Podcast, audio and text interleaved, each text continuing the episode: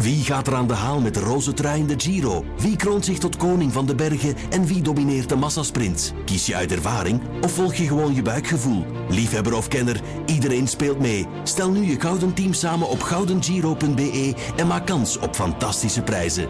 De Gouden Giro, een spel van het laatste nieuws. Elke dinsdag hoor je Lieven Scheire in de Q-ochtendshow bij Maarten en Dorothee. Hij kent alle antwoorden op de vaak complexe waarom-vragen die kinderen stellen. Waarom? Daarom. Elk kind gaat door een uh, waarom-fase en die fase die levert vragen op. Vragen waar je als uh, volwassene ook vaak het antwoord niet op kent of niet helemaal op kent. En nochtans zijn dat vaak hele interessante dingen om te weten. Er is gelukkig één man die al die antwoorden in zich draagt. Goedemorgen, Lieven Scheire. En goedemorgen. Dag, Lieven. Goedemorgen. Ja, uh, uh, het is ook met Vincent. Die vervangt Maarten twee weekjes, want Maarten heeft vaderschapsverlof. Ik dacht al, Maarten zijn Nederlands is er zo op vooruit gegaan, dacht ik opeens. Ik moet mezelf misschien voorstellen, ik ben Q D J al heel lang, maar ik ben ook al elf jaar het lief van Dorothee. Oh, prachtig. Elf jaar samen. Mooi, ja. Mooi, hè? Hoe lang ben je eigenlijk samen met je vrouw? Ik ben uh, eenentwintig jaar samen, dus voor, voor ons zijn jullie een prilkoppeltje. Oh. Nog tien jaar te gaan. Ja, voilà. Uh, maar je bent ook terug uit vakantie, hè? Vanaf nu weer elke uh, dinsdagochtend. Bij ons in de ochtendshow heb je een ja. fijne vakantie gehad met de kindjes en zo. Ja, ja, ja, we zijn uh, naar Frankrijk geweest, zo in een, in een huisje, uh, ergens afgelegen, niet te veel andere mensen gezien. Uh, met uh, Neveneffecten, hè. Dat is onze jaarlijkse vakantie, met de vier gezinnen van Neveneffecten, uh, drie weken Frankrijk. Oh, leuk. Ja, en komen daar dan ja. ook zo nieuwe ideeën uit, weet ik veel. We gaan dat nog eens een keer doen samen. We of... gaan nog eens jommeke doen. Zo, zoiets. er, er, ontstaan, ja, er ontstaan best wel ideeën op zo'n reis, uh, maar... Het ontstaan is het probleem niet, het is de uitwerking. Ja. Ja, okay. Waar dat, ja, iedereen op eigen projecten zit en zo. Ja, dus uh, dat is een beetje de moeilijkheid. Maar ja, dromen ja. mag altijd, hè? Ja, voilà. voilà, voilà. Uh, jij gaat elke dinsdagochtend de waarom-vraag van een, uh, van een kindje beantwoorden, want de antwoorden daarop zijn vaak ook voor volwassenen heel interessant. Maar we beginnen deze week nog met een vraag van uh, Leon van Qualit, zoontje van Maarten, want Leon die heeft een nieuw zusje, uh, Pipa, en daar heeft Leon deze vraag over. Waarom weent mijn nieuwe zusje zoveel? Ah, waarom weent uh, zijn nieuwe zusje zoveel? Dat heeft eigenlijk twee redenen. Het eerste is dat zij later heel slim zal worden, het zusje. En het tweede is dat mama graag rechtop loopt op twee benen. dat, dat is zo, hè. Christine loopt graag rechtop. En het zal Maarten uh, waarschijnlijk ongelooflijk in de oren klinken dat, ze, dat Pipa heel slim zal worden. Maar hoe komt dat dan? Wel, de reden is dat mensenbaby's eigenlijk een paar maanden te vroeg geboren worden, omdat ons hoofd zo groot wordt. Hm. Dus omdat wij zoveel hersenen hebben, was het niet meer te doen biologisch, en nu spreek ik echt, dat is al honderdduizenden jaren zo, hè. Maar biologisch was het eigenlijk niet meer mogelijk om een mensenbaby in de buik te laten tot die klaar was om geboren te worden. Uh, als, als je kijkt naar een giraf bijvoorbeeld, een giraf wordt geboren, dat jong valt op de grond, die staat onmiddellijk recht en die loopt rond. Ja. Dat is een zoogdier dat helemaal af is in de buik. Als mens gaat dat niet. Ons hoofd wordt te groot, we hebben te veel hersenen en dat kan niet meer door het geboortekanaal.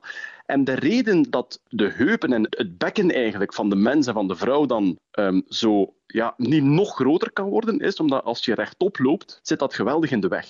Dus het feit dat wij op twee benen lopen, zorgt ervoor dat ook dat geboortekanaal niet echt veel groter meer kan worden. Het is natuurlijk moeilijk te berekenen, maar er wordt wel eens gezegd een, een normale zoogdierzwangerschap bij de mens zou anderhalf jaar moeten duren oh. in plaats van negen maanden. Ja, voilà. Veel succes aan iedereen. Maar dat is anderhalf jaar geen preparé eten. Dat is, nee, daar ga ik niet aan beginnen. Ah, nee. ik ben, ik ben, ben blij dat je vooral de preparé mist in plaats van de gin tonic. Dat, ja. Ja, dat... ja, ja, als ik een ranking moet maken, toch preparé op één en dan gin tonic. Ja. Ja. Maar ja. waarom weent Pipa dan zoveel, ja. Lieven? Omdat mensenkinderen nog heel veel zorgen nodig hebben. Wij zijn, als wij geboren worden, zijn wij nog niet af. En dus wij moeten nog gevoed worden, wij moeten nog verschoond worden. En dus telkens als er iets scheelt met een mensenbaby, moet die heel duidelijk maken aan de ouders: ik heb hulp nodig. Hm. En dat doe je door dat wenen. En bij andere zoogdieren en bijvoorbeeld bij andere apensoorten maken de kindjes ook wel lawaai als ze iets nodig hebben, maar veel minder, omdat die nog omringd zijn door roofdieren. Hè? Dus die moeten nog een beetje afwegen.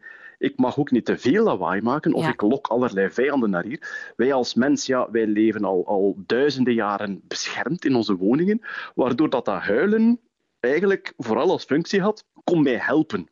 En dus vanaf dat die baby te koud heeft, of honger heeft, of een, uh, de luier moet ververst worden, of gelijk wat, dan kan die dat enkel maar uiten door wenen. Maar, en wat was dat dan van dat intelligent zijn? Dat vind ik mij moeilijk om mij voor te stellen bij een kind van Maarten van Qualit eigenlijk. Maar. ah, wel, door het menselijke hersenvolume. Hè. Dus zij gaat later, ja, zij gaat ja. steeds slimmer worden, ja, ja. maar wij hebben heel veel hersenen nodig, waardoor dat wij een groot hoofd hebben. En dat is de reden dat we er eigenlijk iets vroeger uit moeten. En dat we dus hulpeloze baby's zijn, veel hulpelozer dan de meeste andere zoogdieren. En dat wij dus zoveel verzorging nodig hebben en dat ook moeten laten horen. Hm. Trouwens, uh, aan, de, aan de andere kant, ook uh, als volwassenen, is ons brein zodanig geprogrammeerd dat wij heel alert reageren op babygehuil. Dat is een van de meest activerende geluiden die er zijn bij de mens. Hè. Dus als, als, je, als je kijkt naar hoe mensen reageren op verschillende geluiden, dan zie je dat bij babygehuil er heel veel um, ja, activerende hormonen vrijkomen bij de ouders. In die mate zelfs dat het in Guantanamo Bay, je weet wel, hè, daar zo de, de martelgevangenis van de Amerikanen, daar werd uh, babygehuil als marteltechniek gebruikt. Oh, nee. Dus die, die hadden echt opnames van aandachtsvragende, huilende baby's. En die lieten die dan urenlang uh, afspelen. Omdat je dan constant onder, uh, onder stress gezet wordt eigenlijk. Ja. Ik zou wow. het vreselijk vinden. Uh, maar dus ja, heel, dit, heel dit verhaal, wat je nu vertelt, als de baby anderhalf jaar in de buik van de mama zou zitten, dan zou de baby veel minder vaak huilen. Ja, dan zou die veel minder hulpeloos geboren worden. En stel dat wij in, in, in de jungle uh, blijven leven waren, dan zouden, we, dan, dan zouden baby's waarschijnlijk ook minder huilen, omdat de grootste huilbaby's dan samen met hun ouders opgegeten zouden ja, geweest zijn. Dat kan natuurlijk niet de bedoeling dus, zijn. Ja. Dus ben ik toch blij dat we in een huis wonen. Ja. Dus... Waarom weet mij niet als je zo wil? Dat komt omdat mensen een heel groot hoofd hebben, omdat wij zoveel hersenen hebben. Daarom worden wij eigenlijk iets vroeger geboren dan ideaal zou zijn. En zijn wij de eerste maanden van ons leven heel hulpeloos en moeten we dus hulp vragen aan onze ouders door te huilen. Dankjewel, Lieven. En tot volgende week dinsdag, hè. Jep, tot dan. Salut. Dit was Waarom Daarom. Luister ook naar de andere afleveringen van deze podcast. Maarten en Dorothee hoor je elke ochtend van zes tot tien bij Q-Music.